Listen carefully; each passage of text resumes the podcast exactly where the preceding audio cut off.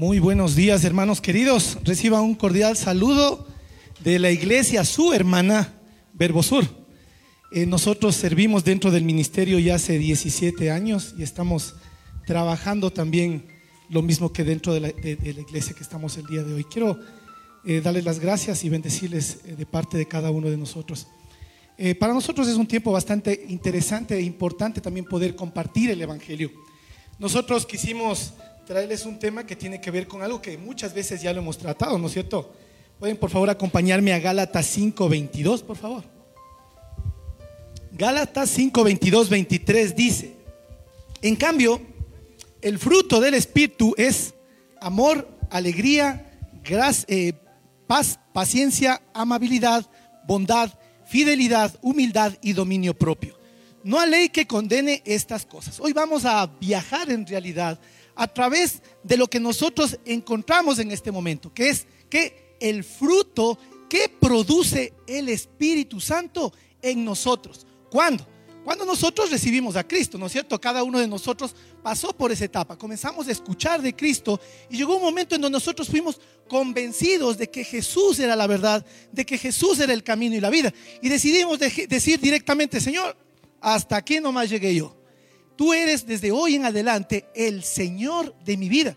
Señor en griego significa amo, dueño. Y como tú eres el amo, el dueño, soy tu siervo, yo soy tu esclavo. Tú manda, yo obedece. Él puso su espíritu sobre nosotros. Y en el momento que Dios pone su espíritu sobre nosotros, ¿sabe qué pasó? El poder del espíritu comienza a activar en nuestras vidas lo que vamos a ver en este momento. Hay un fruto que va a producir ese, el, Espíritu en nuestras vidas. Hay un fruto y cada uno de estos frutos nosotros tenemos que vivirlos.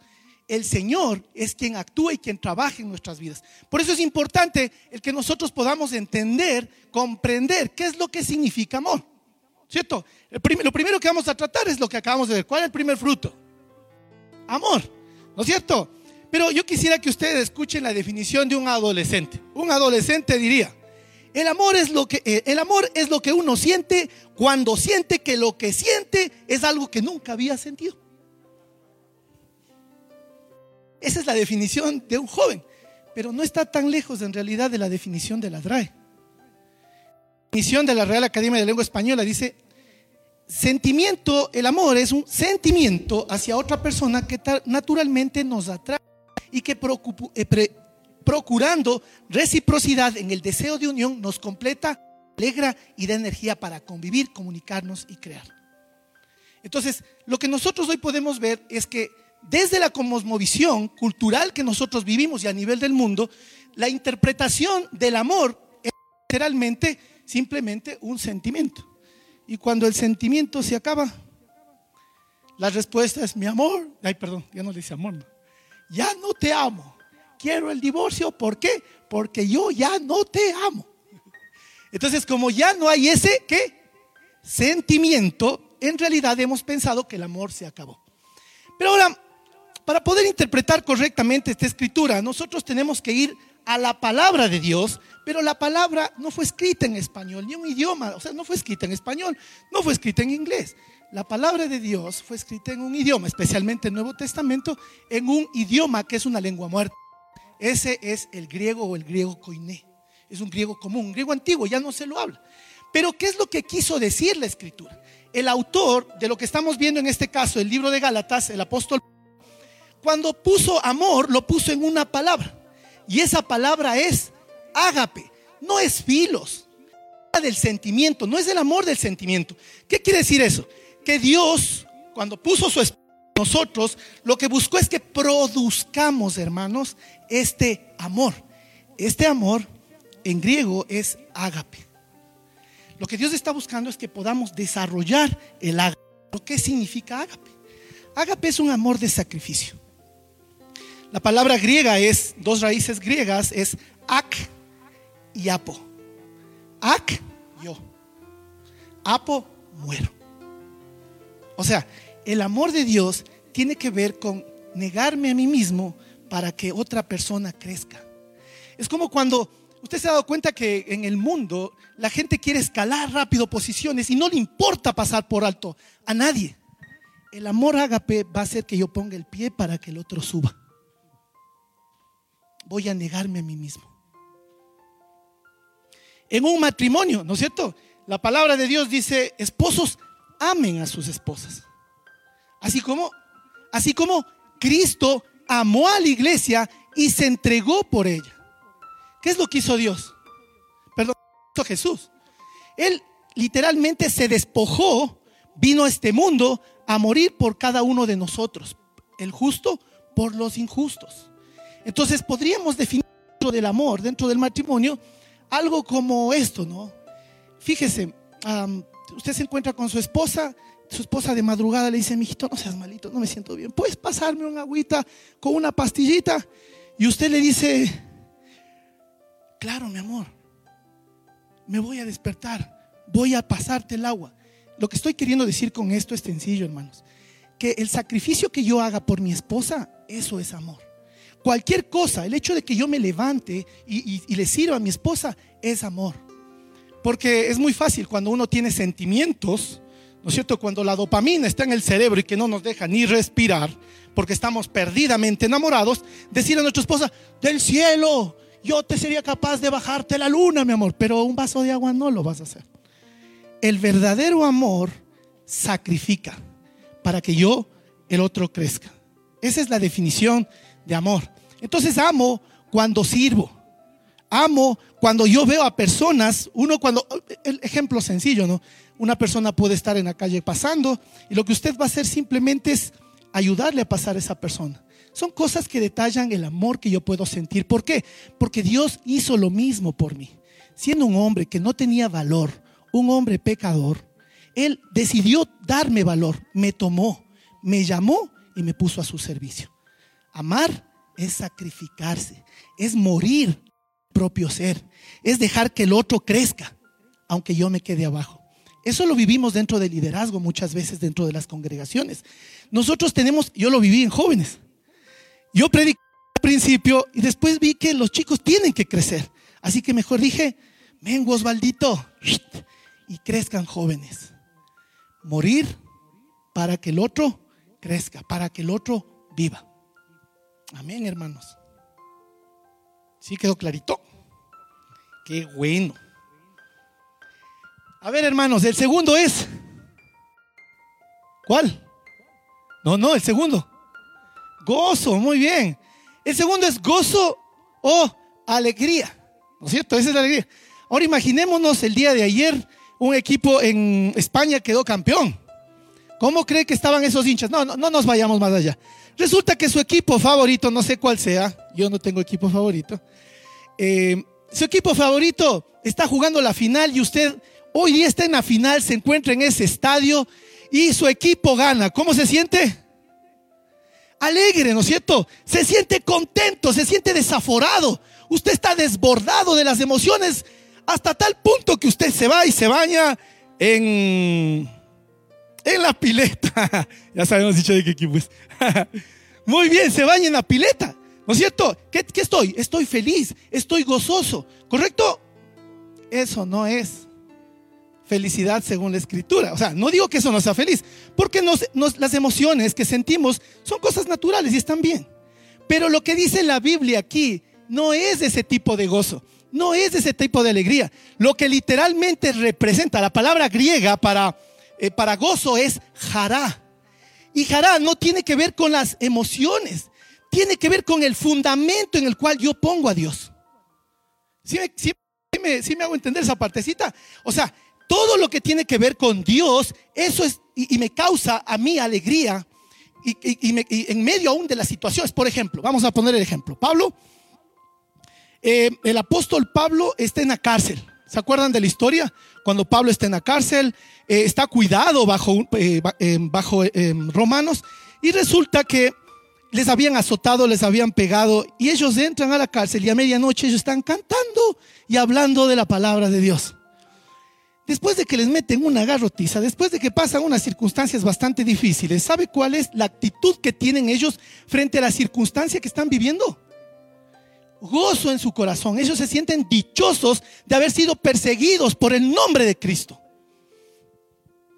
Por favor, me pueden acompañar a, a Hebreos 10, 32, 34. Recuerden, el jara, ¿no es cierto? El gozo no depende, hermanos, de las circunstancias en que vivamos. No depende si es que estoy bien, si es que estoy mal. El gozo no depende de eso. Mire, Santiago lo definía así, amados hermanos, cuando tengan que enfrentar problemas, considérenlo como un tiempo para alegrarse mucho. Y esto sucede, lo vamos a ver en Hebreos 10, 32, 34.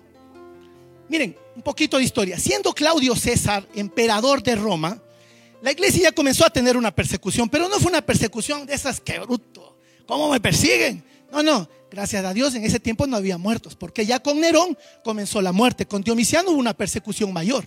Entonces, lo que nosotros estamos viendo en esta escritura específicamente es un poquito de la persecución que comenzó a, que comenzó a pasar.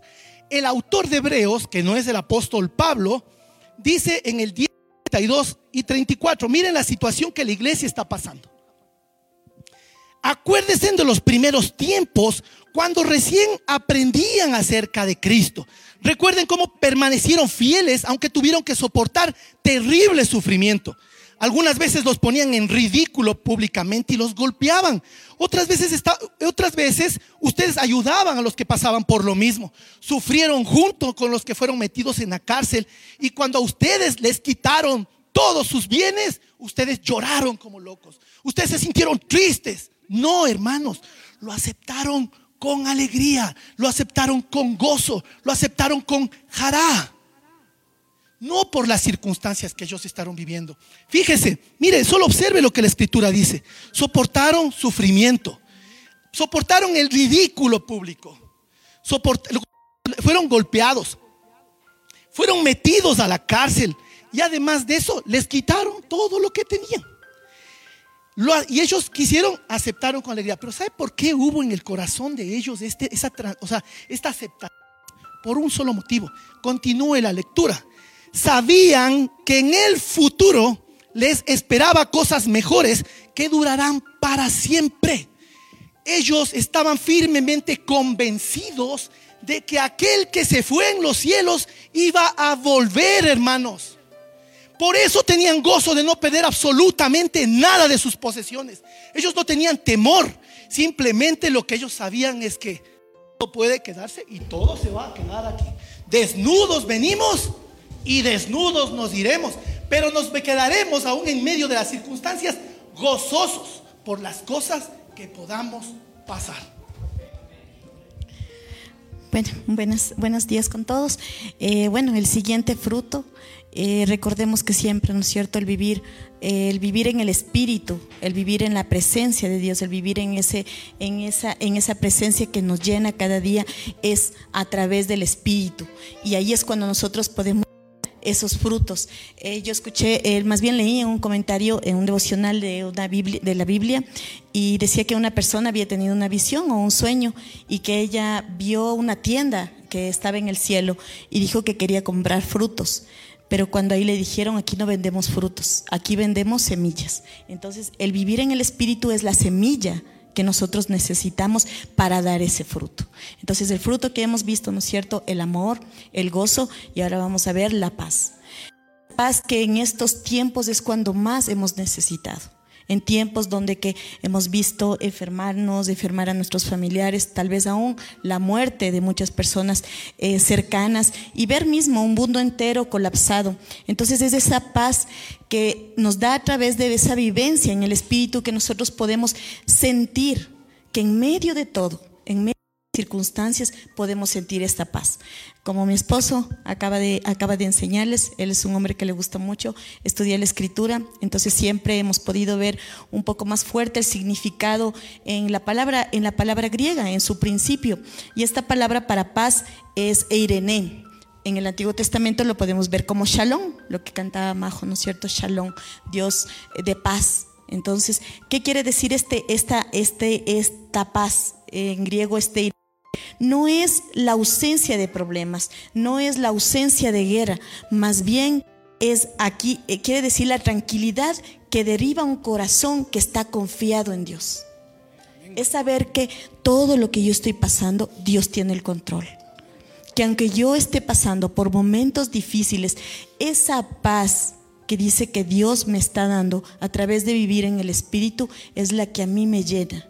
Entonces dice que la, paz cristiana es algo totalmente independiente de las circunstancias exteriores. Pueda que eh, algunas personas o que estemos pasando tengamos dinero suficiente, tal vez tengamos una salud estable, eh, casa, carro, algo de comodidad, pero no tengamos paz. No haya paz en nuestro corazón.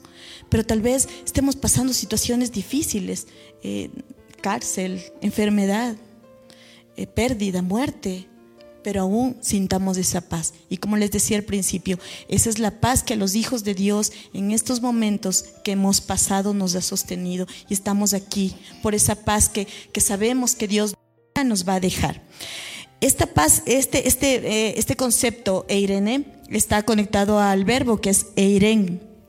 ¿Y qué quiere decir? Eso es unir, es entretejer, es juntar. Entonces, este iren o esta, esta palabra también que nos dice en griego eirene también es juntar, es estar bien con nosotros mismos, estar en paz conmigo, estar en paz con mis seres queridos, con las personas alrededor y es estar en paz con Dios.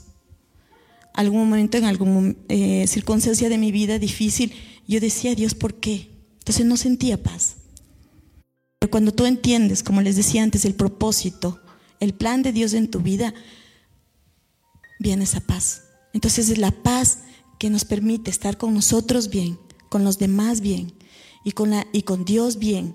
Cuando Pablo les decía en sus cartas, siempre dice que la gracia y la paz esté con ustedes. Eso es lo que pedía Pablo en sus, en sus cartas, que la gracia y la paz esté con ustedes y que la revelación de Dios a través del Espíritu sea la que le, sea la que sostenga. Entonces, esa paz, cuando dice en Mateo, ¿no es cierto? En las, en las, eh, en las bienaventuranzas, bienaventurados los que buscan la paz, bienaventurados los pacificadores, porque ellos serán llamados hijos de Dios. Entonces nosotros tenemos que trabajar por esa paz.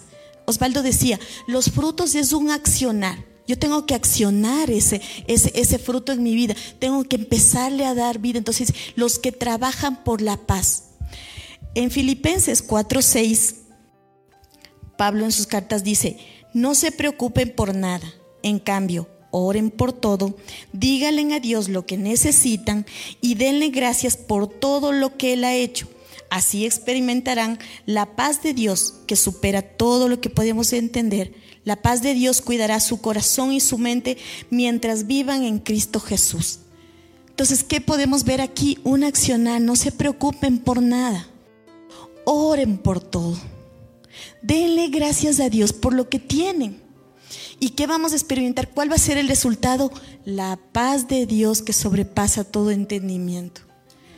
En, una, en, un, en un retiro de mujeres, yo compartí con una mujer que una semana anterior ella perdió a su hijo.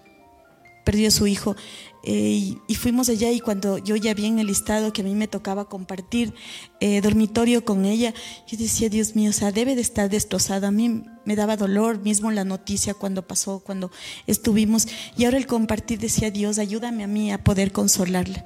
Cuando yo le pregunté a ella, es mi tocaya, decía, María Elena, ¿cómo estás? Me dijo, en paz. Y yo fui tocada, ella estaba en paz. Aunque había dolor, ustedes pueden imaginar la muerte de un hijo, la muerte de una persona, pero ella me dijo en paz. Entonces, esa es la paz que Dios nos que quiere transmitir a través, como les digo una vez más, a través de esa vivencia en el espíritu, porque solas no, no lo podemos. O sea, si nosotros luchamos solos, nos vamos a desesperar, como en cualquier momento lo hemos hecho. Pero gracias a Dios, gracias a Dios que tenemos su palabra y su para nuevamente volver al cauce, ¿no? Y volvemos en medio de las circunstancias a esa paz. El otro fruto que tenemos es lo que yo podría decir así como chiste. Señor, dame paciencia porque si me das fuerzas, entonces la paciencia asimismo viene del asimismo viene de una palabra igual griega que es macrotomía. Este macrotomía, eh, eh, Cristomo, Crisóstomo, le definió a la macrotomía como el espíritu que podría vengarse si quisiera, pero que finalmente rehúsa hacerlo. Es la virtud del Espíritu que actúa en nuestra mente y corazón que nos permite soportar las situaciones desagradables o aún las personas maliciosas. Macrotomía viene de dos raíces, macro y tumía, tumus. Macro quiere decir largo, extenso, micro, pequeño, macro, extenso. Y, tu, y tumos es en cuanto al temperamento airado, el temperamento enojado. Entonces, macrotomía es largo, extenso para airarse. O sea, tarda en enojarse.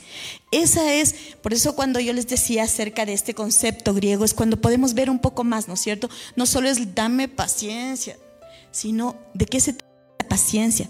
Esta paciencia Leifo, lo definía como el espíritu que se niega a la revancha. Usando una, una, analogía muy imperfecta, diríamos que a menudo es posible ver juntos a un cachorro y a un perro grande, a un perro adulto. El cachorro le fastidia, le empieza a molestar al perro grande, pero el, el perro grande podría deshacerse de él un solo y afuera cachorro. Pero ¿qué hace el perro? Nada. El perro grande lo soporta el perro, el perro grande simplemente soporta sus impertinencias y con dignidad, y es con una indignidad, ¿no? se, se va. Macrotomía es el espíritu que soporta los insultos, las injurias sin amargura. Ni queja en el espíritu, es el espíritu que puede sufrir a las personas con cortesías, aún, aún las cosas desagradables con cortesía. Macrotomía es aún más es que yo a esa persona la voy a mirar con esperanza. O sea, no voy a decir, mejor no tengo caso.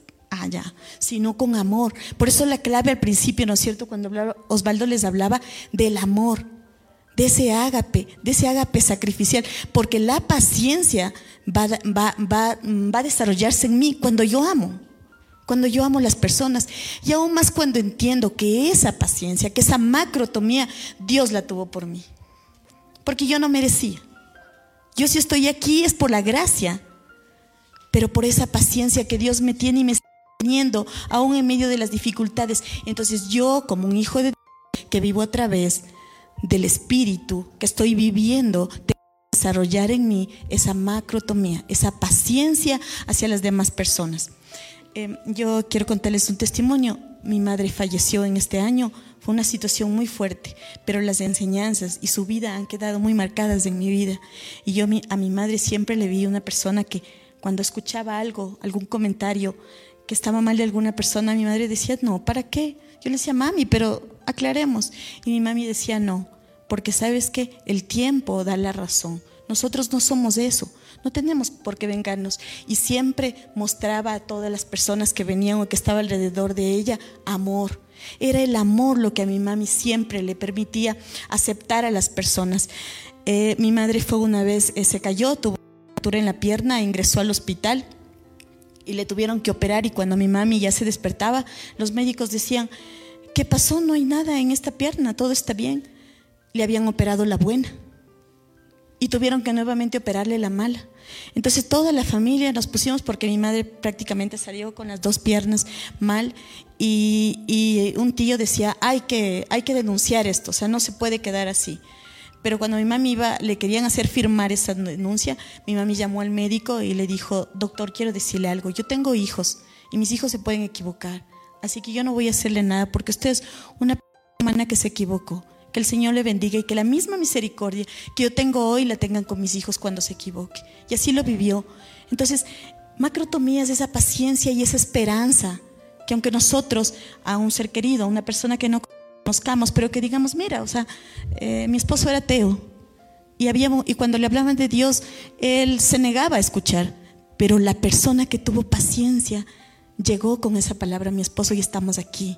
Entonces, recordemos que esa macrotomía es la paciencia para las personas.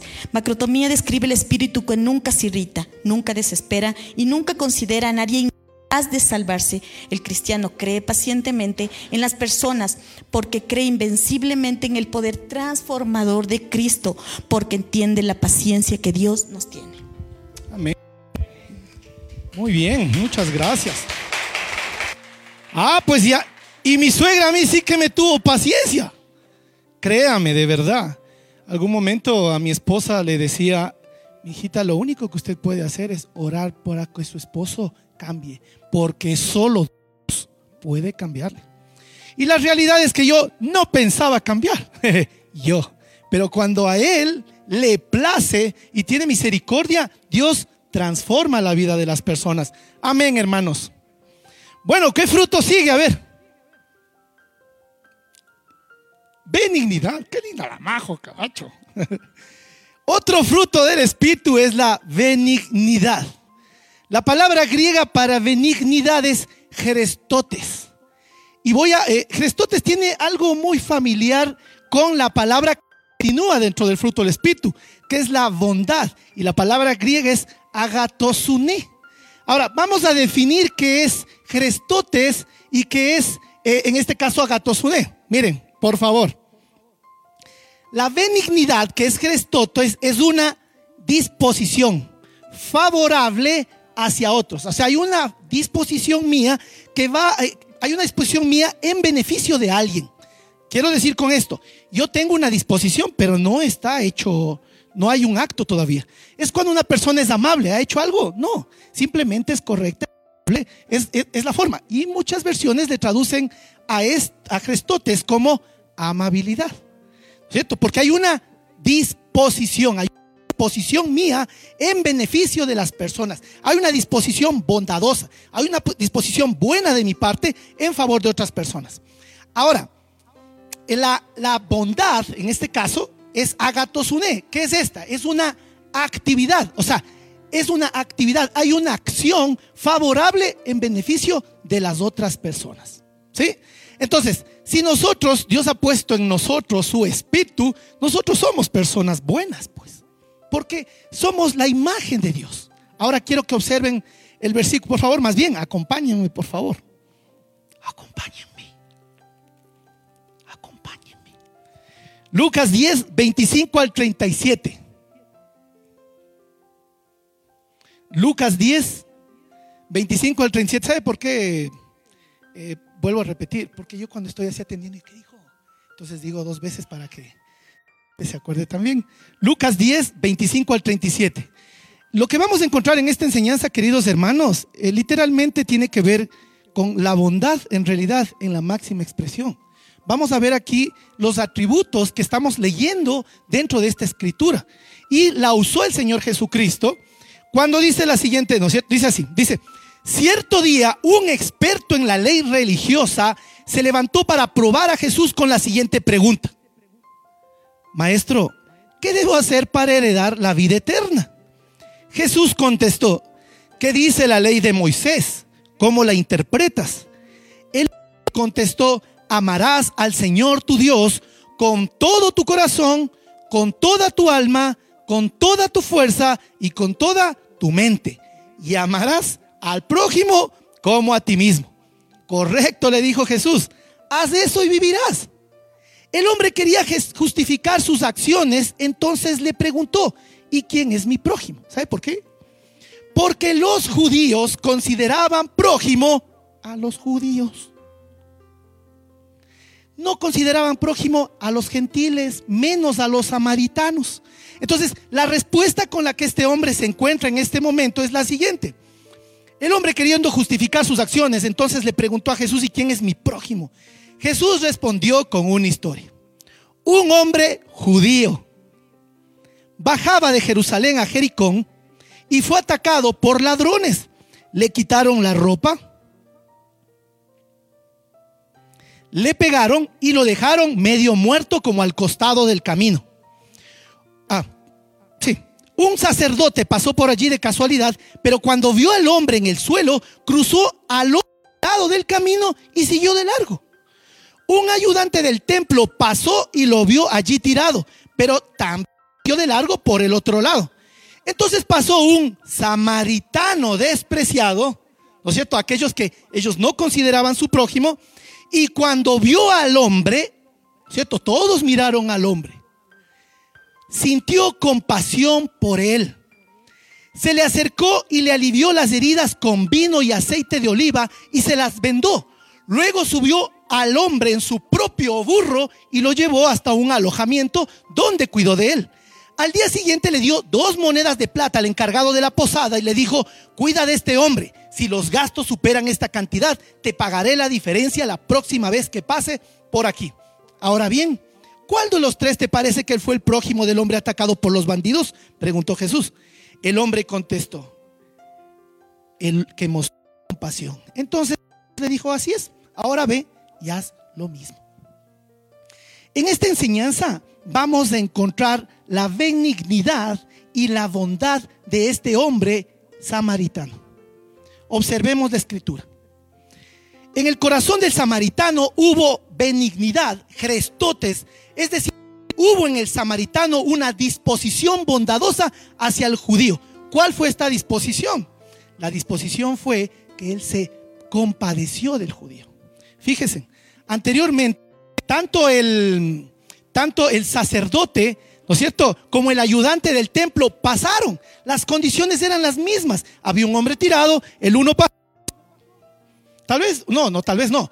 No quiso quedarse porque se podía haber contaminado el sacerdote y tenía que pasar por el estado de purificación, era imposible, no podía acercarse. Lo mismo pasó con el sacerdote, la misma condición, dijo, no, no me paso nomás y me voy, vaya a ser que sea un cadáver y no quiero quedarme ahí. Pero ¿sabe cuál fue la condición del samaritano? Es que el samaritano vio a la persona que está ahí, pero la disposición que él tuvo es que él primeramente, no hay una acción, hay una disposición. Él tuvo compasión, él miró al hombre ahí. Él miró en las condiciones que él estaba. Lo primero que hizo, se compadeció. Ese es Christotes, la disposición. Ahora vamos a mirar el agatosuné en este caso, en este hombre, ¿no es cierto? Bondadosa en favor del hombre al que le robaron y casi lo matan. La acción fue la siguiente, hermano. Lo primero que hace, se le acercó. El hombre estaba ahí. Lo primero que hace, se le acerca. Segundo, alivia las heridas con vino y aceite de oliva y las venda. Tercero, carga al hombre, lo sube al burro que era de su propiedad y lo lleva. Cuarto, le lleva a un alojamiento donde él cuida de él. Fíjese, él cuida de él y aparte de eso saca de su dinero, mete su plata. ¿Para qué? Para que cuiden los servicios paliativos que él tenga que pasar. Bondad, benignidad, Crestotes y Agotosuné funcionando en un mismo lugar. Nos corresponde a cada uno de nosotros vivir ese, esa bondad, vivir este agatosuné, vivir este gestotes en nuestras vidas. ¿Sí? ¿Estamos bien, hermanos? La misericordia y la compasión, y justo lo más importante, ¿no? Es el amor el que mueve todas estas cosas. Sin amor, usted puede hablar lenguas, no pasa nada. Puede subir al púlpito no pasa nada. El amor es lo que es la fuente de todo esto. Sin el amor, sin el sacrificio nuestro, no podría darse esto. Y pero esto todo nos mostró el Señor Jesucristo. Aquí quisiera mencionar algo. La condición de la sociedad en la que hoy estamos viviendo es bastante delicada, ¿no es cierto? El mundo está herido. El mundo hoy, hoy el mundo está herido, hoy el mundo está quebrantado, hoy el mundo está deprimido, hoy el mundo está pasando por ansiedad, hoy el mundo está literalmente destrozado, queridos hermanos. Muchos han perdido familiares, muchos también sufren el dolor de la pérdida, ¿sabe qué? De un trabajo. El mundo ya tiene mucho como el sacerdote que pasó por ahí. El mundo ya tiene muchos como el ayudante del templo que pasaron por ahí. ¿Sabe por qué? Porque el mundo está ahí pasan, ven la situación y se van. Simplemente. Pero hermanos queridos, quiero retarles a ustedes y quiero decirles lo siguiente. El mundo necesita varones y mujeres que tengan la disposición. ¿Sí? La, acuérdese, la disposición de ir por los perdidos. Y que pongan por obra la acción. El llamado que Jesús nos hizo antes de ascender a los cielos vayan y disipulen a las naciones. Vivir el fruto del Espíritu, de la benignidad y la bondad nos corresponde a cada uno de nosotros. Ya creo que les pegué feo. Nadie dijo amén. hasta ahí nomás llegué. Bien, estábamos en el otro. Gracias. Otro fruto, ¿cuál es el que la Majito ya se fue, ahora sí. Majito, vuelva para que nos diga. No. Fe, correcto. Hoy vamos a hablar de la fe. la palabra griega para fe, o sea, la palabra griega que fue traducida como fe es pistis o pisteu. Pero ¿qué significa entonces fe? Fe en realidad significa, lo que nosotros llamamos como fe, en realidad es creer, es confiar. Es una acción, eh, em, es haber sido firmemente persuadido sobre algo. Entonces cuando digo yo, yo tengo fe, estoy diciendo, yo creo que, ¿no es cierto? Y como cristianos, hijos de Dios, nosotros tenemos fe o sabemos o creemos en quién? En Jesús. Creemos que su palabra es verdad. Entonces cuando digo, yo tengo fe, cuando yo uso la palabra fe, lo que estoy diciendo es que yo creo firmemente que lo que la palabra dice es verdad. Pero la fe tiene que ser probada. Porque chévere, ¿no? Imaginémonos, no, gracias Señor porque me das el alimento y nunca me ha faltado nada. Pero el apóstol Pablo dice que ha aprendido a vivir en abundancia, pero también en escasez. O sea, hay ciclos en nuestras vidas, hay ciclos en nuestras vidas que vamos a tener que pasar. Pruebas de nuestra fe, de nuestra creencia en Jesús que vamos a tener que superar. No tengo trabajo. La Biblia dice que no trabaje, que no coma. Significa que Dios va a proveer ese trabajo. Dios, la Biblia dice, ¿no es cierto? Dice, miren las aves del cielo. ¿Siembran? No cosechan. No, pero mi Padre las alimenta. ¿No tienen más valor ustedes, hermanos? ¿Se fija? Es la palabra la que me da vida a mí. Es la palabra, porque yo creo que lo que dice es verdad. Si voy a morir, voy a morir, pues. Porque para mí vivir es Cristo, pero morir es ganancia. No tengo temor a morir, porque sé que mi muerte me acerca a mi Creador, me acerca a mi Redentor.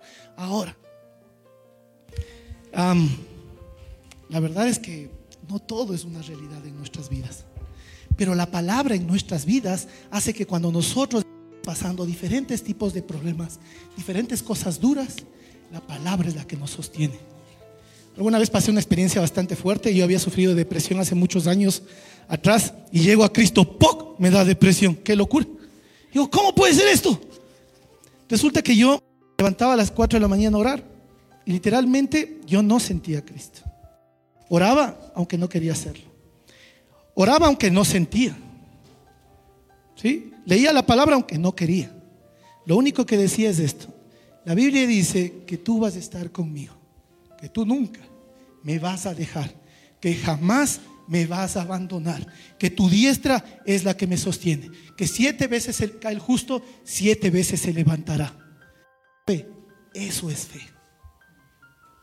Y fidelidad, que es la misma palabra que encontramos aquí en griego, es lo que yo tengo que tener. Yo soy fiel porque creo que lo que él dijo es verdad. Fidelidad, fe, pistis. Te toca, mija. Gracias. Bueno, vamos, ¿no es cierto? Vamos aprendiendo cada vez más. El otro fruto que, vamos a hablar es mansedumbre. Mansedumbre, asimismo, como le hemos estado explicando, igual para eh, tener un poco más de conocimientos a través de estas palabras griegas. Y la palabra griega para mansedumbre es praus. Este praus dice que tiene tres, tres em, enseñanzas o, o tiene tres sentidos diferentes. Quiere decir que está sumiso a la voluntad de Dios eh, la otra es quiere ser dócil, es humilde y acepta las enseñanzas y la disciplina. Y la otra es el sentido que es la consideración hacia los demás. Entonces, esta mansedumbre eh, viene de Praus. Aristóteles lo definía a Praus con el término medio entre la excesiva ira y la carencia de ira. Entonces, es, a veces dice como que carencia de ira y la, y la, y, la, excesiva y la carencia de ira. Entonces, cuando ustedes han escuchado, no, mansos pero no mensos, yo decía, sí, pero sí tiene algo de verdad. Mansos en el sentido de la carencia que voy a tener la ira, pero ¿hacia qué? A las cosas que yo reciba, que a mí me hagan. Mansedumbre está en este punto, que yo voy a tener carencia de ira en lo que yo pueda recibir. Pero voy a tener indignación, una excesiva ira, si al prójimo, si a la persona que está al lado mío le agreden o sufre. Em, podemos ver en el mundo, a veces eh, hay muchas prédicas que están dando hoy acerca de la insensibilidad.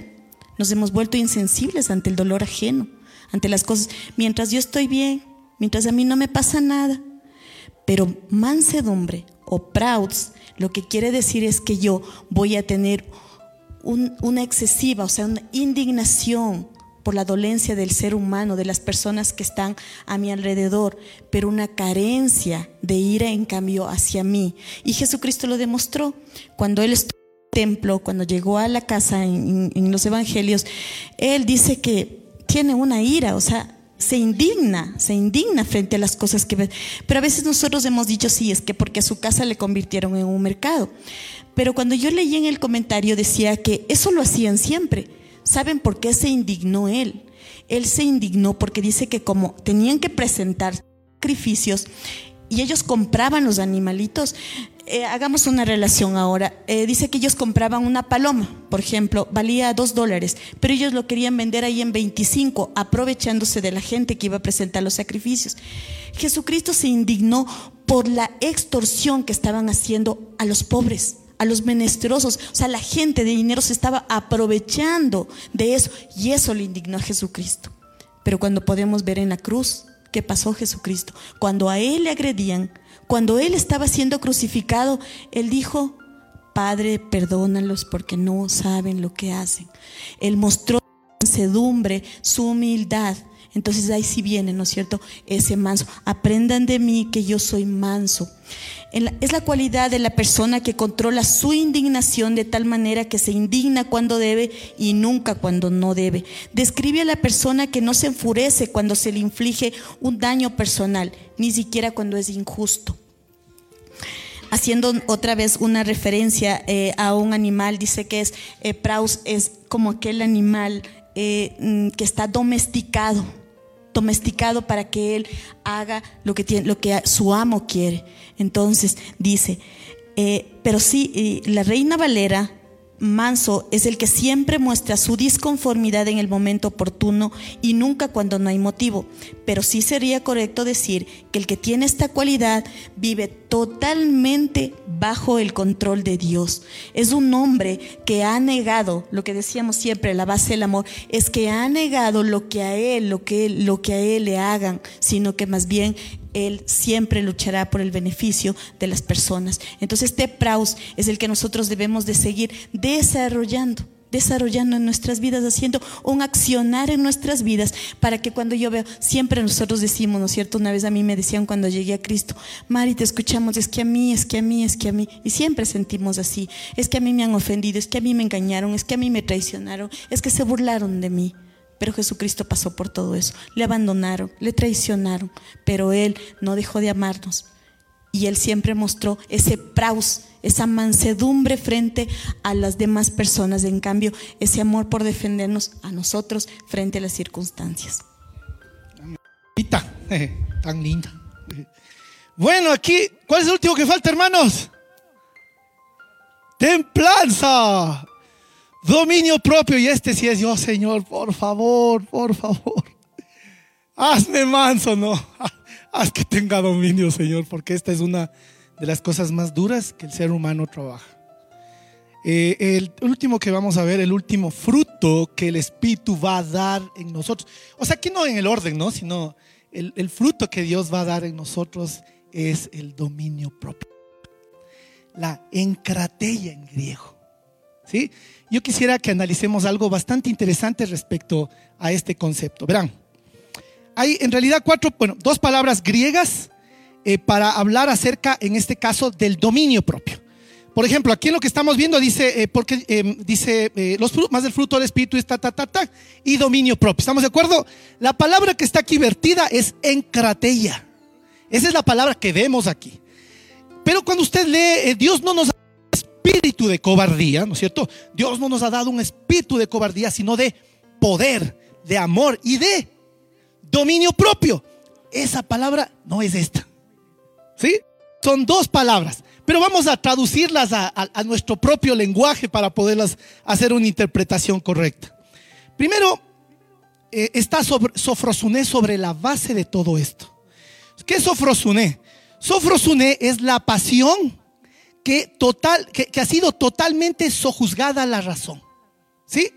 Escúcheme, es la pasión que ha sido totalmente sojuzgada a la razón. Podríamos llamarle la perfecta templanza.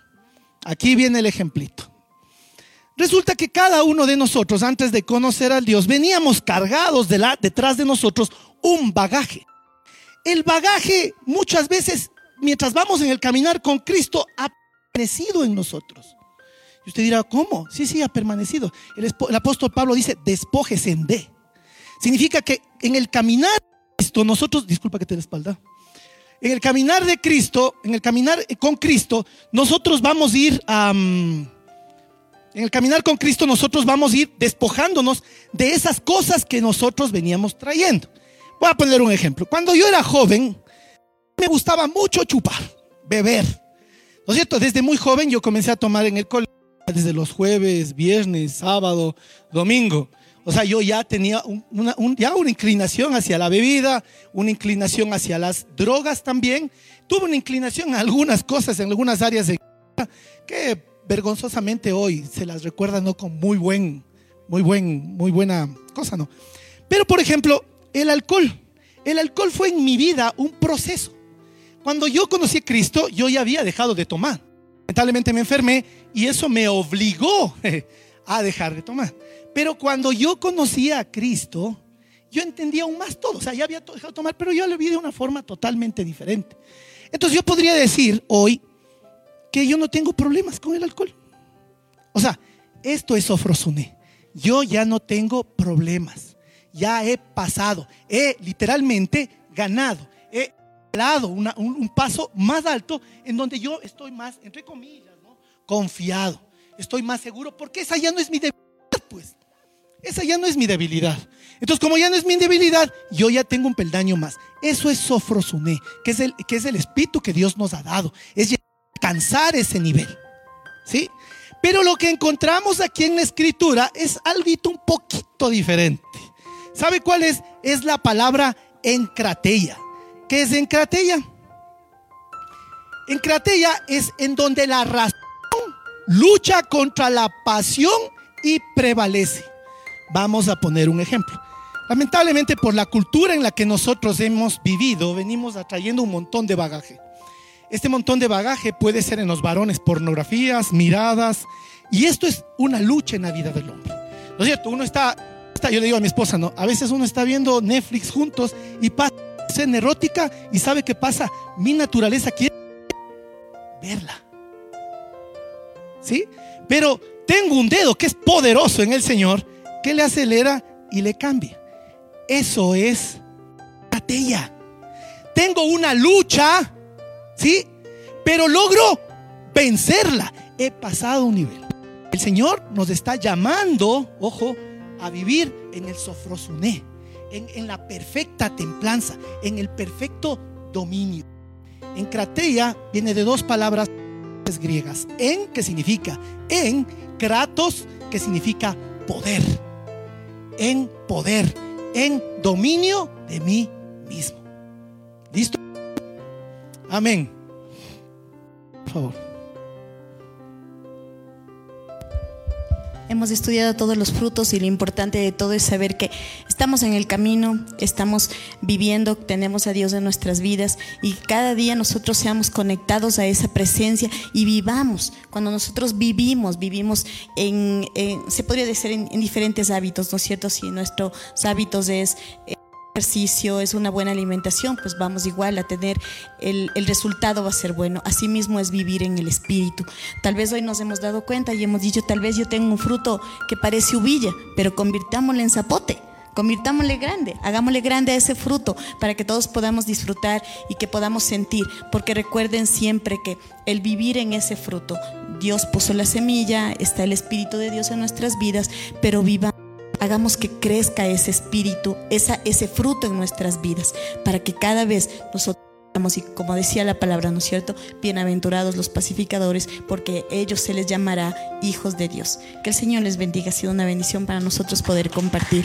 Algo para terminar, queridos hermanos, yo quisiera decirle, Señor, a ser perfectos, pero no en, la perfección o el perfeccionismo del hombre. Perfecto es una palabra griega que en realidad significa maduros. O sea, para llegar a la madurez hay un proceso que va y vamos a llegar a alcanzar una meta. ¿Sí? Entonces, pasemos por este proceso. Perfecto, Dios. Perfectos cuando el Mesías, nuestro Señor, regrese. Cuando su pueblo dice, Maranata, ven Señor Jesús. Pongámonos de pies, hermanos queridos. Un gusto haber podido compartir con ustedes. Vamos a orar. Vamos a orar en este tiempo y dispongamos nuestros corazones delante de la presencia de nuestro amado Padre Celestial. Padre Celestial, en el nombre de Jesús venimos delante de ti, Señor, para darte gracias por este tiempo en que tu palabra, Señor, ha sido vertida sobre el corazón de cada uno de nuestros hermanos y, de sobre, y, sobre todo también sobre aquellos que están viéndonos a través de Facebook, a través de las redes sociales, a través de.